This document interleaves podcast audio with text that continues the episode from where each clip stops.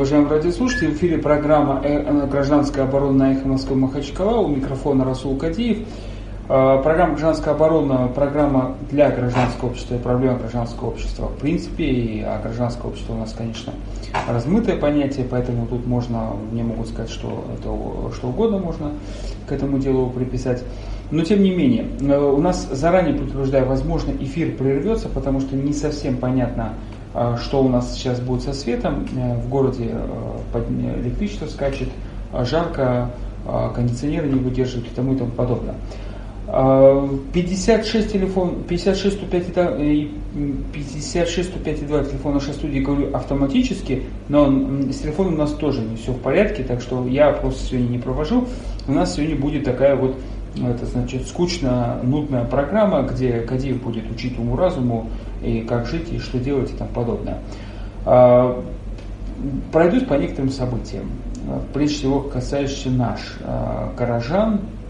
Вчера был а, значит, план, вчера было публичное общественное слушание по поводу плана застройки города Махачкалы, и вот, как вы читали в прессе, значит, э, они прошли провалом для администрации, э, население, кто туда пришло, э, граждане проголосовали против и тому и тому подобное. Сразу, как юрист, могу сказать, что это ничего не означает, так как в соответствии с законом э, носит рекомендательный характер на самом деле э, публичное слушание. Я вот жду конца недели.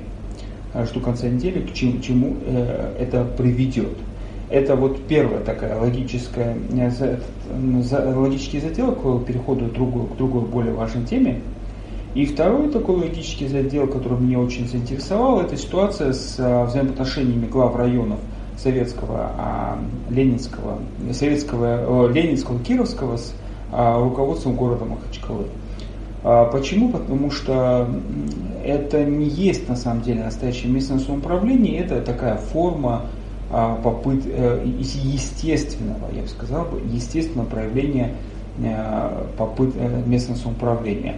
Очень интересно наблюдать, что происходит. Уже на сайте администрации города Махачкала вы не найдете по каким-то техническим причинам страничек, значит, вообще трех районов Советского, Ленинского, Кировского. И, в принципе, сейчас они лишены своей площадки. И что-то там они писали, что их даже не пускают на программу Махачкала. Вот. И будем наблюдать, особенно за Инстаграмом, потому что американский Инстаграм вдруг неожиданно превратился в такое а, средство массовой информации для дагестанских чиновников. И этим активно пользуются муниципальные, прежде чиновники. Более того, это как бы выстроена была вертикаль, их учили этому, что надо вот общественное мнение и тому подобное. Вот они сейчас вот показывают, как они встречаются. А, мне очень понравилась история, а, значит, что Ленинский район разработал программу 100 дорог и раздает э, там, талоны на 100 КАМАЗов э, щебня э, для значит, ремонта дорог в районе, в районах, да, там подарил бесплатно Ленинск, Ленинский, Кировского, да, по-моему, района. Значит, это есть проявление местного самоуправления, очень странного, такие местечковые политические договоры, но это не гражданское пока местное самоуправление, потому что там нет горожан. Это взаимоотношения между руководителями административной вертикали. Почему она э, становится такими горизонтальными отношениями против своей пирамиды, идет это другой вопрос, чем это закончится, другой вопрос. Два задела сделал, э, значит, вот возвращаясь к первому э, вопросу по поводу плана ППЗ. А суть в том, что я, я лично там не был, потому что а, значит, у меня был судебный процесс, я бы мог прийти, но изначально не собирался по одной простой причине. У нас, юристов, есть такое понятие притворная сделка. А, сделка, которая совершается без вида а, совершения сделки, которая написана, на самом деле совсем другое. Но есть еще понятие такое мошенничество. Да? Вот зачем идти туда, когда ты знаешь, что этого там не будет, чего-то там такого. Да? Поэтому смысла своего участия в этом не видел, лично я во всяком случае. А, но при этом я обратил внимание на риторику. Когда гражданские активисты, а, в том числе Светлана Анохина, а, уже поднимает вопрос, когда вас всех посадят, это воззвание государству или к чему-то, к инструменту, как мести, за что посадить, почему посадить, кого посадить, почему всех, почему не индивидуально и тому подобное – это уже коллективная ответственность. Когда гражданские активисты подыгрывают под коллективную ответственность, про которую все говорят на, на все, со всех сторон на этих страшных там всяких э, шоу политических и больших трибун и тому подобное, это уже напрягает. И теперь возвращаемся, скачем в сторону Москвы. А, вы знаете, умные учатся на чужих ошибках, а дураки на своих. Вот мне хотелось бы, чтобы дагестанцы хотя бы были бы умными. Когда-то они мудрые, значит, э, ну, вот серьезно проанализируют, к чему приведет конфликт фактически на местном уровне в городе Москве и Санкт-Петербурге, к чему приведет для Дагестана, это наша, я думаю, одна из первейших задач экспертных. Да? Эксперт от слова предвидеть на английском языке. Что это даст Дагестану? Плохого или хорошего? К чему готовиться? А, казалось бы, Москва очень далеко, но, э, это, но на самом деле там решаются новые подходы, вырабатывается новая модель взаимоотношений на местном уровне. Самое главное – это модель насилия. Насилия юридического и физического насилия – с протестующими. Я бы не сказал, что те люди, которые вышли на улицы, там, там Соболь, не Соболь, кто их там, Навальный, они, значит, такие белые пушистые. Они просто требуют права не, э, значит, не пользоваться юридической процедурой, которую установили их оппоненты, зная, что они проиграют в этой юридической процедуре. Более того, они утверждают, что сами их оппоненты – захватили право нарушать те законы, которые сами эти оппоненты пишут. Это очень сложная такая штуковина. Очень красиво сказал Венедиктов, что у власти и у народа появились эстетические разногласия. Но к чему это приведет? Я вам бы математически на пальцах вот э, рекомендовал бы посчитать, значит, почему такие конфликты в Москве. Вот смотрите, бюджет Москвы э, около 2 триллионов ну там через 5 лет он, допустим, по плану 2,5 триллиона э, значит, дойдет, да? А депутатских мест в Московской городской думе всего лишь 45. 45. Если вы 2 триллиона разделите на 45, то вот вам примерная цена. Сравнительно хоть какая-то цифра да, с одного депутатского места.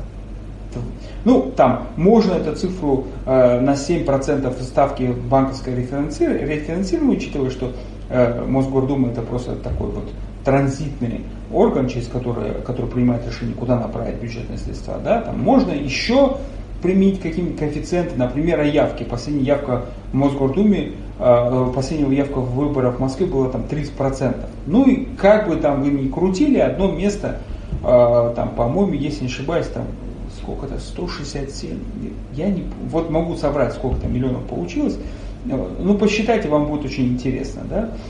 Для сравнения, 12 а, миллионов населения, кстати, в Москве, 12 миллионов, всего 45 депутатов, поэтому отсюда такая драчка. Для сравнения, в Дагестане 3 миллиона, 90 депутатов парламента народного собрания. Для сравнения, депутаты Москвы формально, подчеркиваю, пока формально, единственный парламент региона, регионов России, который сформирован не по партийному списку. То есть формально все депутаты независимы у них. Это еще больше поднимает цену депутатского места в московском парламенте. В дагестанском парламенте все 100%, по, 100 по партийным спискам пошли. Что такое партия? Это когда человек там ничто, а член партии, там, ну, э, его голос не, практически ничего не решает. Ну, можно, конечно, вспомнить экономику, можно теорию игр вспомнить, посчитать, посмотреть.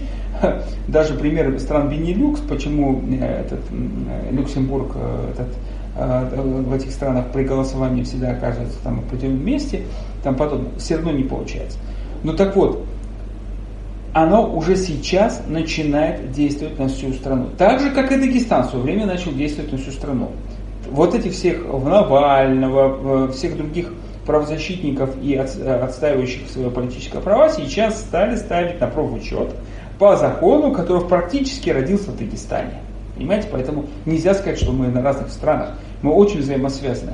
А связанные сосуды, они друг другу взаимодействуют, понимаете, с друг другом. Поэтому если в Москве и Санкт-Петербурге затопчут местные выборы ботинками полицейских, то будет все в стране, как в Дагестане. И нам, в принципе-то, дергаться нечего, нам сказать, ну мы же говорили, лучше сразу сдаться, да. А с другой стороны, напрягает другу, э, и, следующее, что все очень похоже на предреволюционные годы э, до 1917 года. Там была тоже такая же проблема.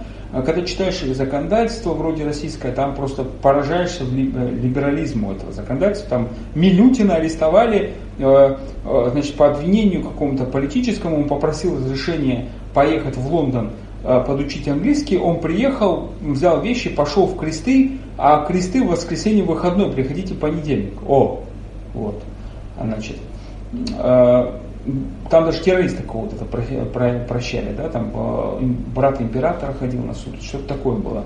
Это другая была империя, понимаете? Но все началось с того, что начали ущемлять права граждан на выявление интересов на местном уровне. Вот в свое время Финляндия была очень похожа, говорят, на Дагестан. Когда было у нас плохие э, годы у Дагестана теоретически, нам все время говорили, вы очень похожи на Финляндию. Э, дореволюционную, потому что в Финляндии постоянно были покушения на представителей императора, какие-то убийства политические. И те, кто стрелял, убивал в Питере, э, значит, садились на вечерний дачный поезд э, и ехали там 14 километров до финской границы было. Почему так? Потому что Финляндию в свое время ущемили нарушив их не местные законы. Они жили себе спокойно в империи и дальше жили, если не нарушили их местные законы. Право граждан на местное самоуправление. Вот что нарушено было в Финляндии. И поэтому они стали потакать революционерам. Москва, когда вот Москва, когда столица становится революционным центром, это уже напрягает всю страну. Бог с ним там с Дагестаном что-то у нас творится. Но с другой стороны, Дагестан очень хорошо понимает и знает, что такое, когда в обществе пытаются значит, решить вопрос насильственно юридическим и физическим путем, сажая оппонентов в тюрьмы или прикладываясь к ним руками. А, знает, что такое споры идеологического характера. И мы, дагестанцы, знаем, как выходили мы из этих тяжелых споров идеологического характера. Поэтому здесь я перепрыгиваю с этой точки зрения, а, делаю такой задел, пока не перепрыгиваю, а, на вот э, обсуждаемые в прессе там, высказывания главы Чеченской Республики, в принципе, реакции да, на нее. Но вернемся пока к парламенту. Дело в том, что последствия уже начались. Еще полгода назад, э, когда губернатор, э, на губернских выборах стали проигрывать Единая Россия и партия власти, Э, администрация значит, президента настояла, что в некоторых регионах, около трех или четырех, ввели законодательно запрет э, ограничения. То есть, допустим, у них было 50 на 50 э, партийные списки и одномандатники. 50% представителей в парламенте это по партийным спискам, 50% одномандатники, свободы, да, депутаты, как бы. Так вот, они ввели правило, что не 50, а 25. Почему? Потому что, чтобы партия другая не захватила власть в регионе.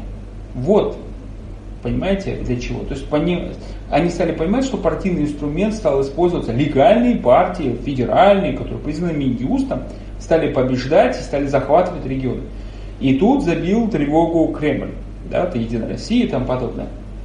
А, я с вниманием на это обращал, э, смотрю, потому что а мои друзья знают, э, что полгодика где-то так, ну, полгодика в общей сложности, да, я там с ума сходил по просьбе Сергея Владимировича, писал материалы о том, принципе, 8, все регионы России, как устроена их система власти и как это влияет на экономику. Вот, все это мы изучали, поднимали, сравнивали социально-экономические показатели и тому подобное. И мы тогда доказали, что Дагестан и другие регионы, в которых 100% партийные выборы э, на региональный парламент, нет неизбираемый глава республики и тому и тому подобное, они почему-то по социально-экономическим показателям, э, во всяком случае, точно, если не на последнем месте, то, то хуже. Ну, Дагестан, там, Дагестан, Ингушетия, Кабардино-Балкария, мы там десятки последних. А там были другие еще интересные. Ну, это связано с коррекцией на нефтеносность, допустим, да. Ну, например, не, нефтеносность, не нефтеносность, а, например, 40 тысяч населения считается отдельный субъект, я, э, не, не, а автономный округ в Архангельске, Ненецкий автономный округ. Вот.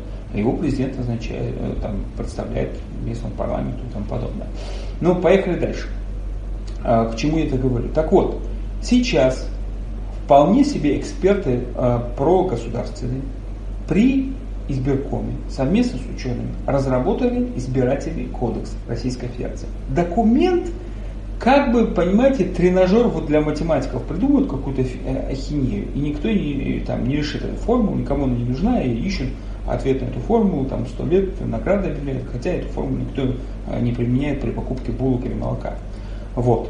А, а администрация дала понять, что мы к этому документу смотрим как модель, как бы, но мысли прозвучала. И мысли эти те же.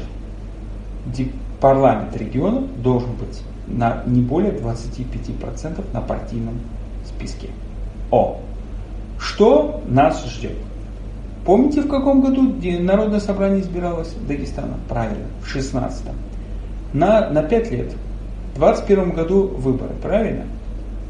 Никто не забыл, что в, в прошлом году Народное собрание попыталось совместно с избиркомом э, э, придумать новые правила 50 на 50, как в других регионах перейти 50 на 50 в парламенте. 50% одномандатники, то есть их избирают конкретно люди, вот конкретный человек из конкретного региона, из конкретной там, допустим, э, территории, да, а 50% по партийным спискам. И при этом, правда, Народное собрание ставило задачу экспертам, в том числе избиркому, национальные, национальные принципы соблюсти. Ну, по-моему, им сказали, что это невозможно, и они как-то под сукно это легло, ну, бог с ним разберемся. А сейчас, если примут для всей страны 25%, то что будет что? А может быть и по-другому будет. Может быть то, что скажет, а вот Дагестане, Чечне, Ингушетии нельзя, потому-то, потому-то, поэтому а все регионы равны, поэтому из-за того, что в Чечне и Дагестане нельзя, всем регионам нельзя. Вот. Ну вот, может быть, любая каша быть, но надо к этому готовиться. И когда мы видим, э, что местное самоуправление, оно уже врывается, рвется. И вот история с двумя районами э, Махачкалы. Ленинский район, товарищи, это 260 тысяч населения. Прибавьте сюда Кировский район, сейчас не буду врать, сколько там населения, а могу там ошибиться. Значит, это серьезный муниципалитет. Ну, у нас есть районные муниципалитеты, в которых 10-15 тысяч населения. Да? Вот представьте себе. И тем более по объемам, по экономике и тому подобное. Это и когда в, в эти процессы включены элит, элиты, так называемые управленческие, так называемые, я подчеркиваю, их называют кто-то элитой, кто-то не согласен с этим, значит, это двигается еще быстрее, понимаете? Сейчас парламентские каникулы. Неизвестно, что будет осенью, когда парламент выйдет э, с каникул, какие будут заявления Народного собрания, я имею в виду, э, звучать с трибуны и тому и тому подобное. И самое главное, это система. Конечно, система распределения власти. Власть нужна для чего? Правильно, чтобы перераспределять экономические ресурсы. Стал ты богатым спортсменом, надо идти в политику, захватывать власть. Не захватишь власть, когда ты будешь уже не способен бить морду, то ты не способен будешь себя прокормить, ты не получишь ренту, ты не станешь поток и тому подобное. Поэтому многие спортсмены это знают, становятся чиновниками, получают политическую ренту, строят дворцы и тому и тому подобное. А, значит, то же самое происходит в местном самоуправлении. Гражданское общество, оно разнородное. Нельзя говорить, что в гражданское общество там идейные, бедные люди приходят, а там и очень богатые. Обратите внимание, Чемизов, ох, Чемизова, кто от Чемизова ожидал, что он сделает заявление по поводу ситуации э, на этот, разгона митинга в Москве. Да? И и для нас это очень тревожный звоночек, потому что Дагестан уже пережил 91 год. Мы, в принципе-то, такая республика, ну вот, мы не были источником революции, я мягко говоря, да, нас поставили перед фактом. И мы тут все друг друга потом начали а, убивать, резать, да, да. А, у нас много чего людей уехало отсюда, кто не смог других убивать, резать или не смог дать отпор. Это было, и надо это признавать. И тут возникает вопрос, давайте констатировать ситуацию. В Москве предреволюционно вяло текущая ситуация. Об этом говорят все. Вяло текущая революционная ситуация. Что будет делать в этой ситуации Дагестан? Как мы будем э, себя вести э, по отношению к друг другу, к обществу, соседей, к власти и тому подобное? И вот Дагестан мы очередной раз попали в такую, с одной стороны, странную ситуацию, с другой стороны, очень хорошую ситуацию на самом деле. А, положение у нас неплохое, а с другой стороны, очень плохое. Вот у нас сколько там до, до рекламы осталось? У нас рекламы еще нет, да? А давайте начнем с хорошего.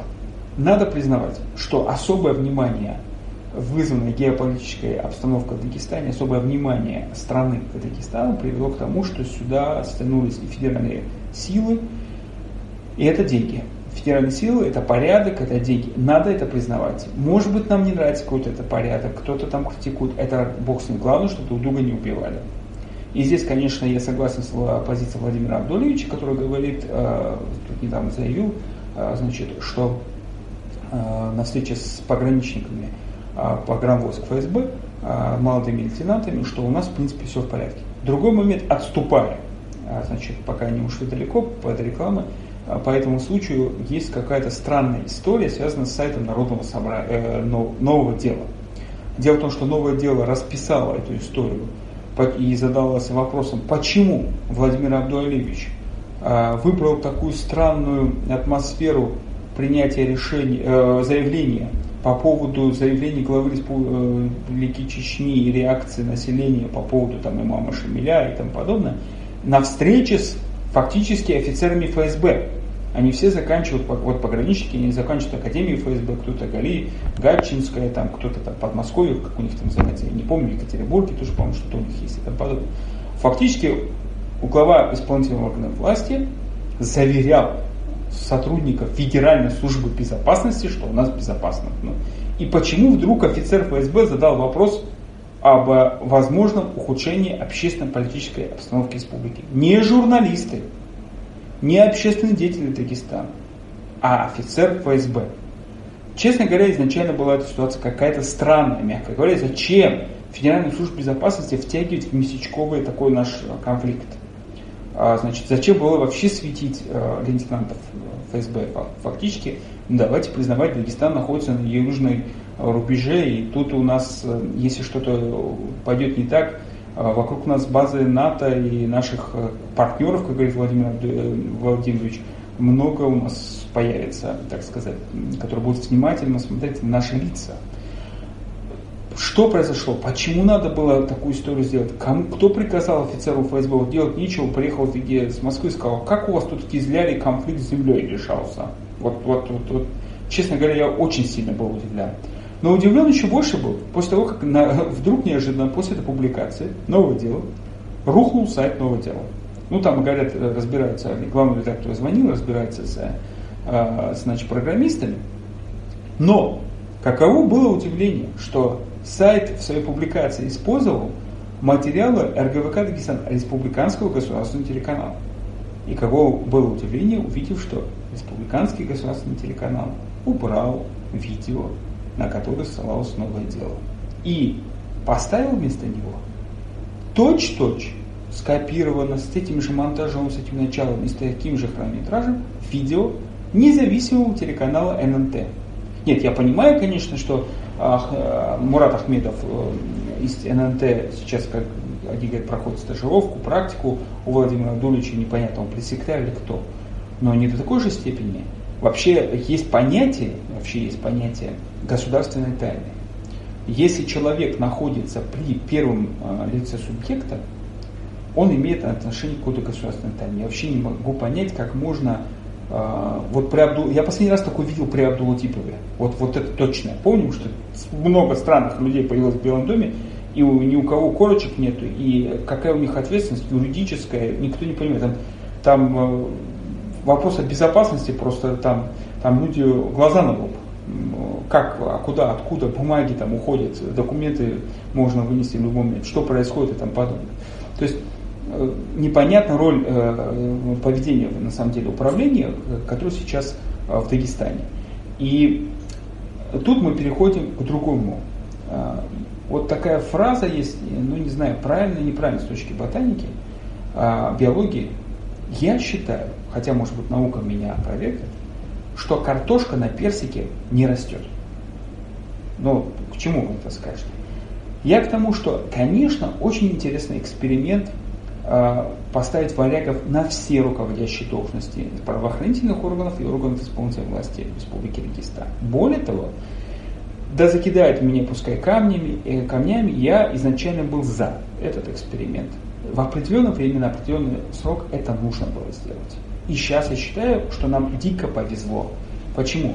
Потому что, открою вам такой маленький секрет. Историки могут со мной согласиться, не согласиться, но с точки зрения экономики, когда мы там изучали э, всякие успешные страны, мы видели, что та страна становилась успешной, э, Британия, другие, вот по то есть тоже Испания с жесткой вертикалью, которая впитывала в себя очень много культур, параллельно существующих полиюридизма, это называем, юрисдикции, культур, правил и тому подобное, в том числе и в политике.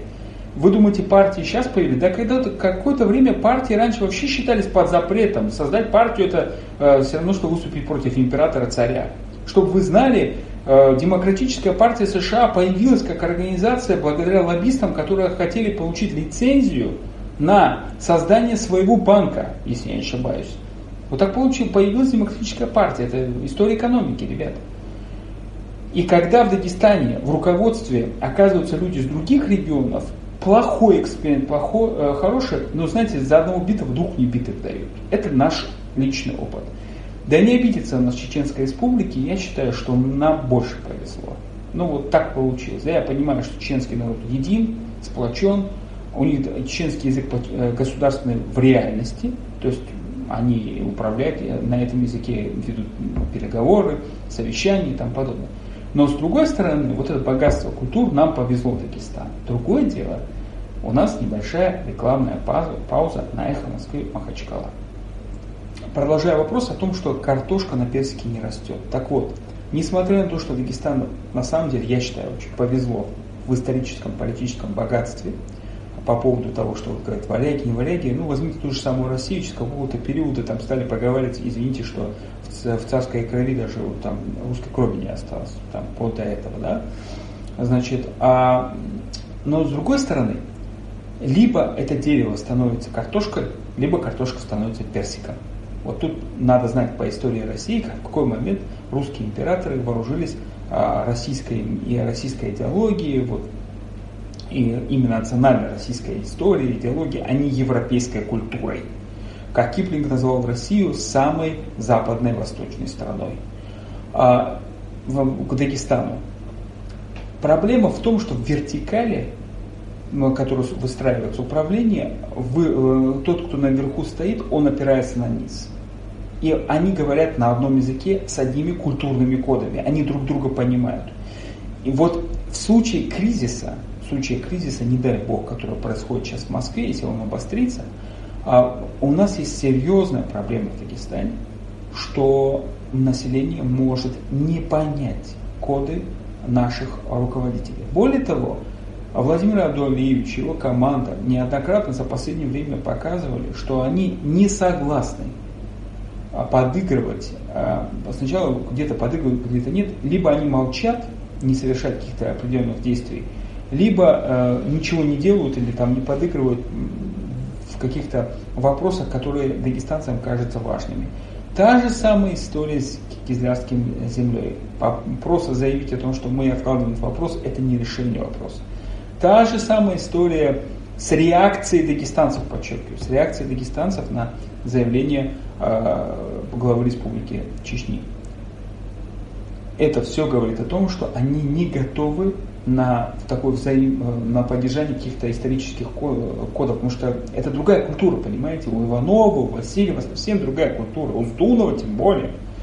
Конечно, тут даже, честно говоря, мурашки по коже пробирают, вспоминая хлопковое дело, после того, как разгромили руководство Узбекистана а, по уголовному делу за приписки по хлопку, были такие две фамилии там следователей, один был Иванов, а второй Габрилиан, э, Габрилиан, что ли, я не помню.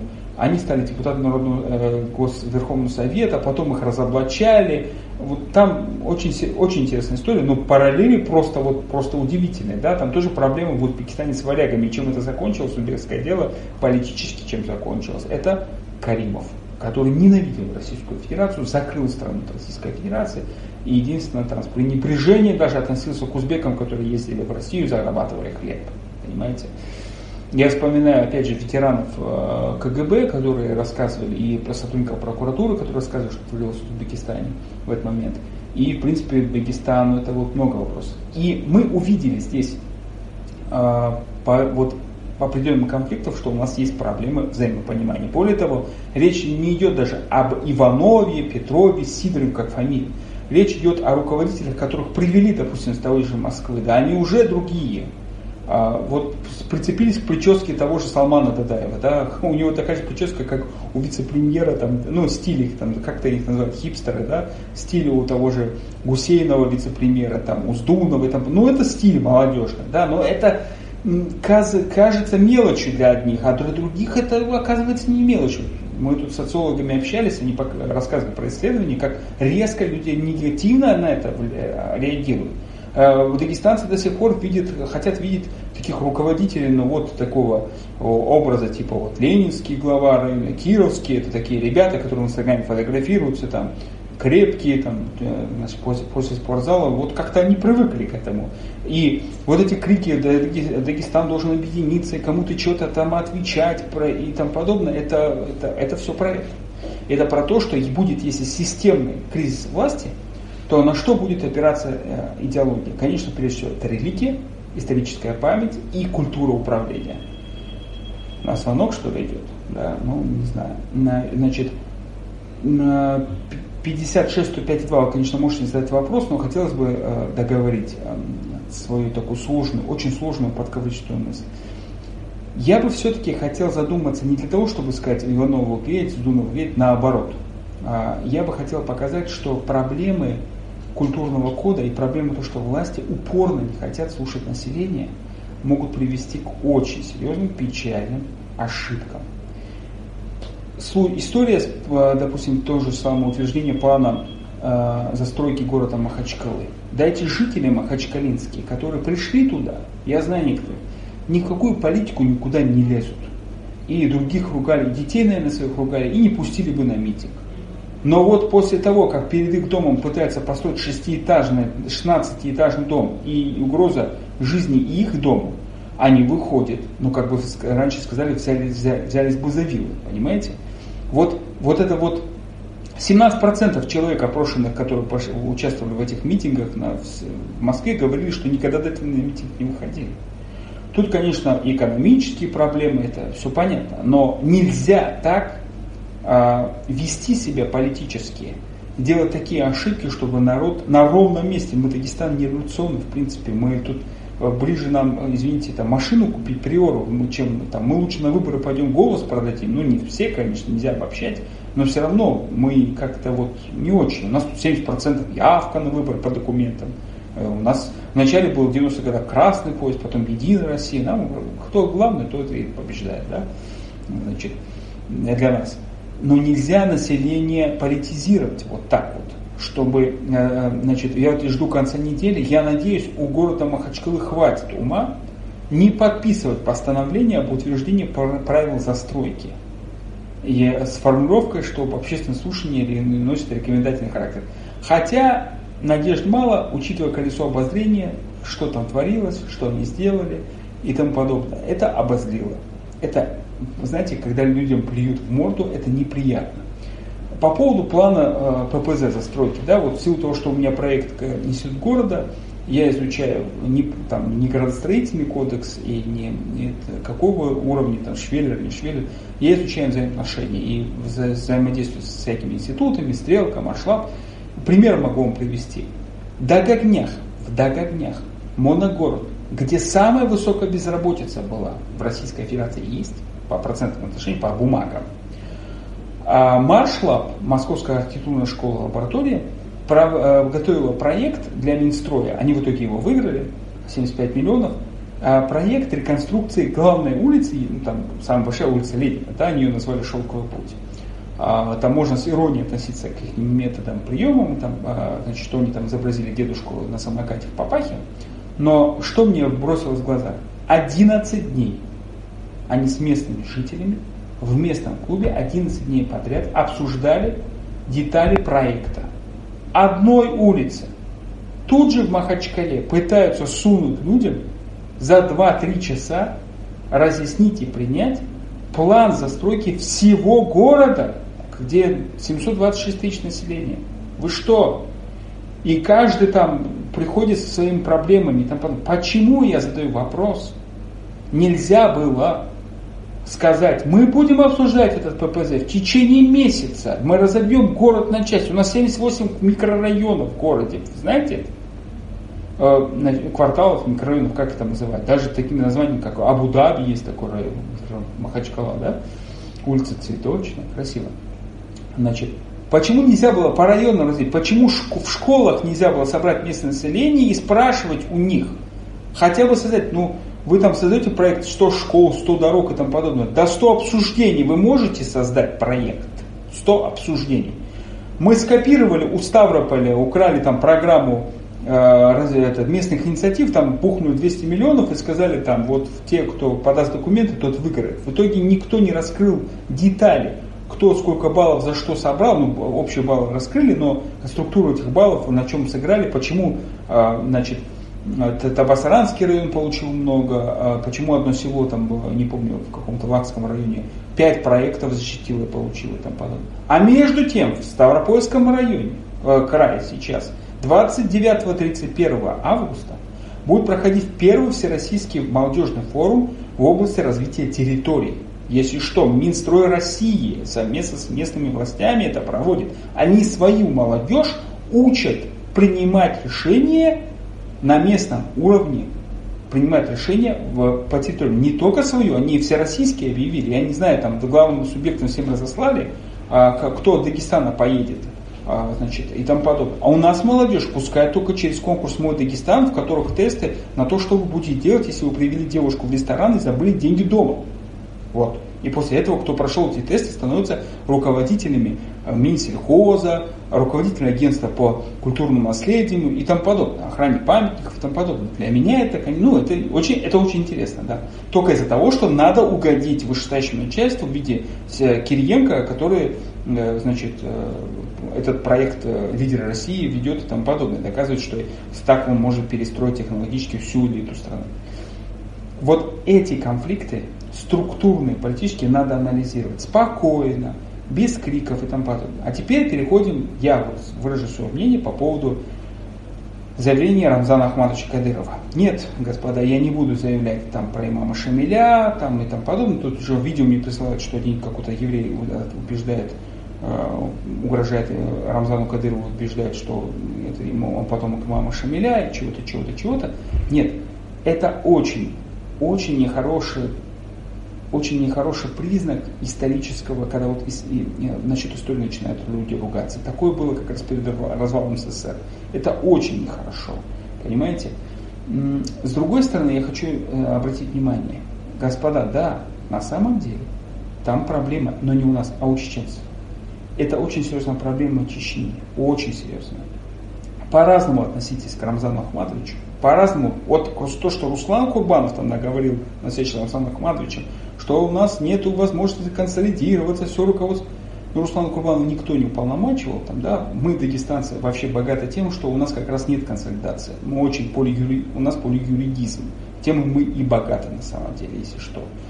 Вот но с другой стороны, надо понимать, что это серьезная чеченская проблема. Тут я согласен с Рамзаном Ахматовичем. Он обращался к чеченцам. И он им говорил, почему все время так получается, что мы оказываемся крайними. Может быть, этот, он не так сказал про имама Шамиля. Это другой вопрос, это историки, пускай они отвечают и тому подобное. Но я бы не стал злоупотреблять и продолжать эту тему. Если уж продолжать эту тему, то глубоко профессионально, политически, исторически подойти. Не надо будить лихо, пока она тихо. Например, я бы задал вопрос, и мы, в новом деле был задан этот вопрос. Почему закон об ополченцах 1999 года не разрабатывался совместно с депутатами чеченского парламента. Объясните мне, почему? Вот почему это произошло? То есть это э, преднамеренное разделение э, было политическое, а ведь можно было избежать этих ошибок, понимаете?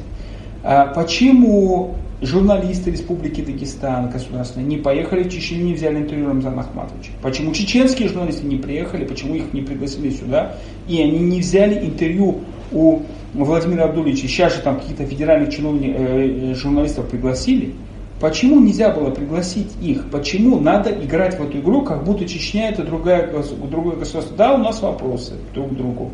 Но извините, э, люди там в одной семье у них друг другу тысячу вопросов бывает. Да? Но зачем это накручивать? Ради чего?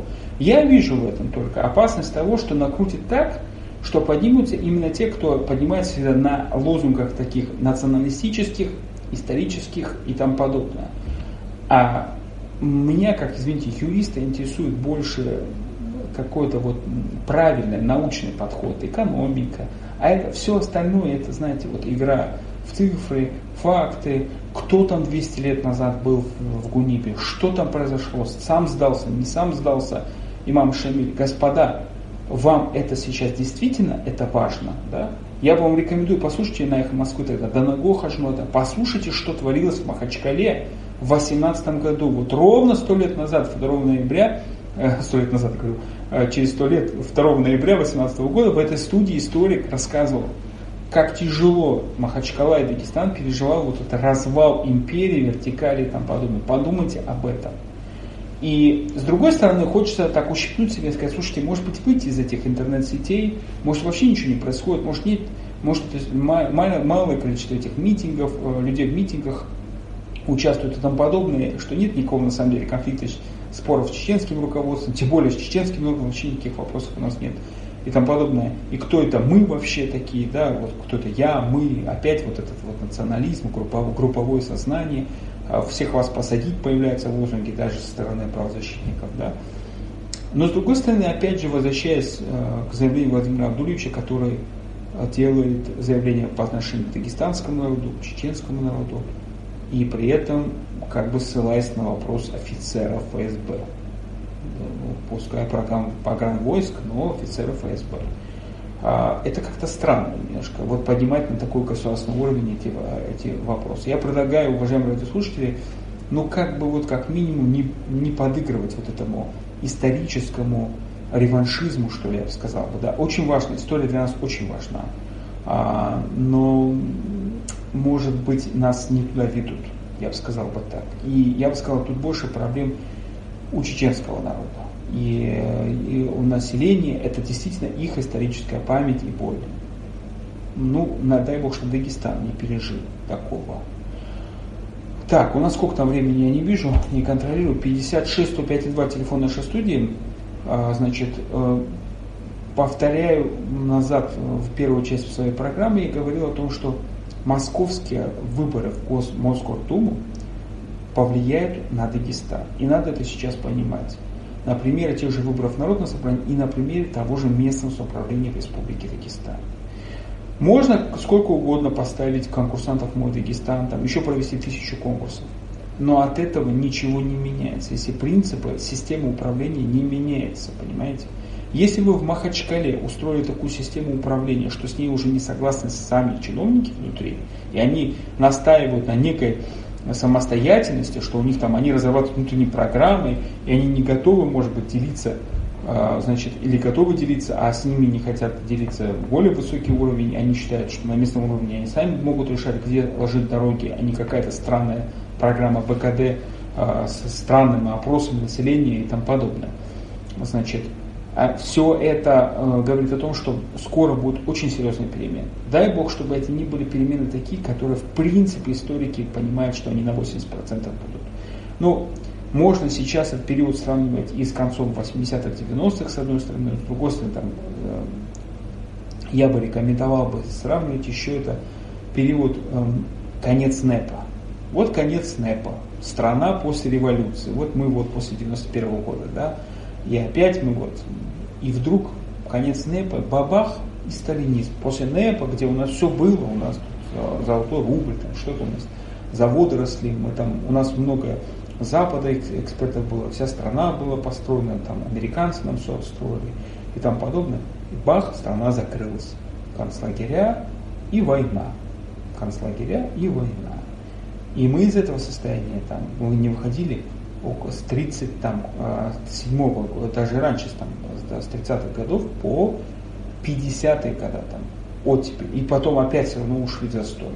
Да? Это очень тяжело. Не хотелось бы видеть, чтобы наши дети, наши дети пошли по такому пути. А, увидели то же самое, что видели и мы.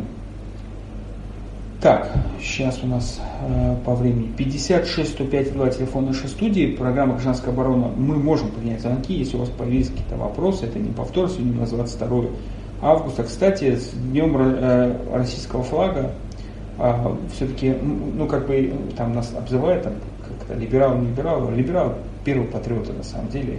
И если там внимательно посмотреть, кто такие на самом деле демократы в США там, или республиканцы, то вы с удивлением увидите, что а, американские э, демо, э, эти, республиканцы это и есть такие вот э, закоренелые демократы только на местном уровне. Да, там, они не лезут в чужие дела. Значит, вот их, их главный конек. Так, сейчас я кое-что тут у меня тут написано. Оп, сейчас, оп. Ему тут раз, раз и так. Прямой эфир у нас, извиняюсь. Так, вопроса у нас нет. Сколько у нас осталось до, эфира, до конца у нас? Три минуты. Ну, замечательно. За три минуты что-нибудь Саврова. А, значит, а, хорошее. В хорошем смысле этого слова.